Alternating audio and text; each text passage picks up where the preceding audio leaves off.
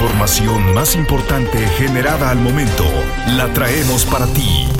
Radioincro.com Es viernes 17 de febrero de 2023. Aquí te traigo la información. Actualidad informativa.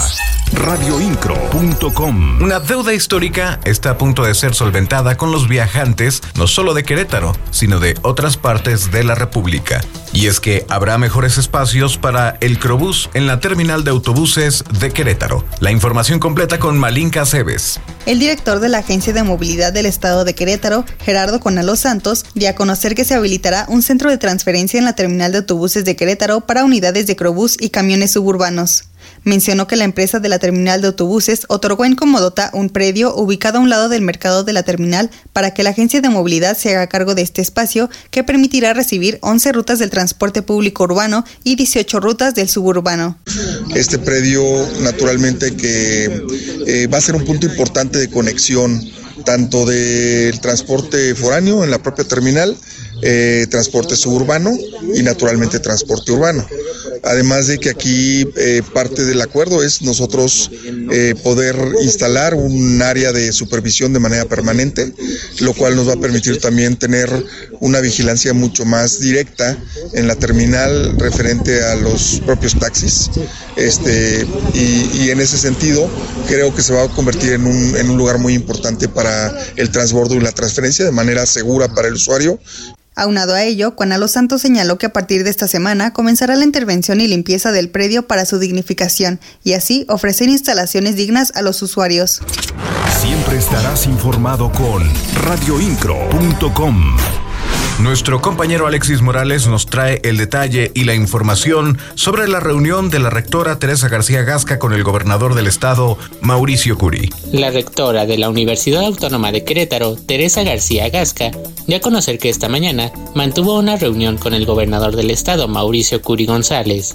Destacó que los principales temas que se abordaron en dicha reunión en Palacio de Gobierno fueron la nueva ley orgánica de la UAC y los acuerdos a los que se tengan que llegar con la Comisión Estatal de Aguas por el pago de este servicio. Sí, claro, la invitación al informe, eh, este, eh, algunos puntos relacionados con nuestro interés particular sobre el tema del agua, que también es importante que el gobernador sepa por dónde estamos nosotros pensando las propuestas de trabajo, no solo de la universidad, sino de otras instituciones.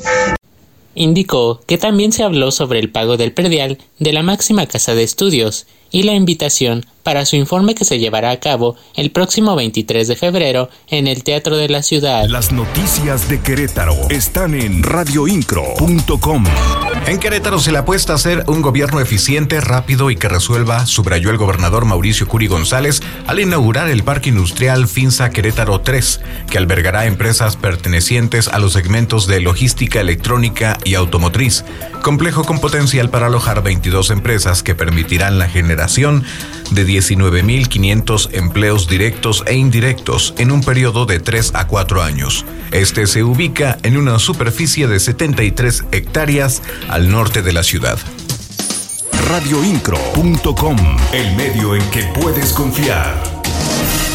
Del 22 al 24 de febrero, el municipio de Querétaro será anfitrión del Foro Ciudades del Aprendizaje de Latinoamérica, una red coordinada por la UNESCO para el impulso de buenas prácticas globales en torno a políticas para el aprendizaje.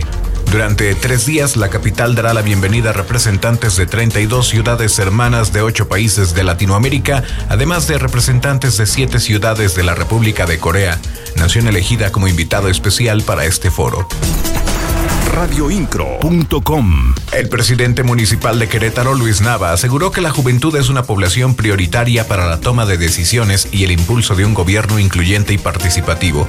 Por lo anterior, anunció el lanzamiento de la convocatoria para la conformación del Gabinete Juvenil 2023, que tiene el objetivo de incorporar la visión de los jóvenes en la toma de decisiones de la administración pública municipal. La convocatoria cierra el 10 de marzo del año en curso y podrán participar las y los jóvenes residentes del municipio de Querétaro, edades oscilen entre los 18 y 25 años radioincro.com. Regresaré contigo con más información más adelante. En la voz Juan Pablo Vélez. Que sea un excelente día viernes. Estás mejor informado. radioincro.com.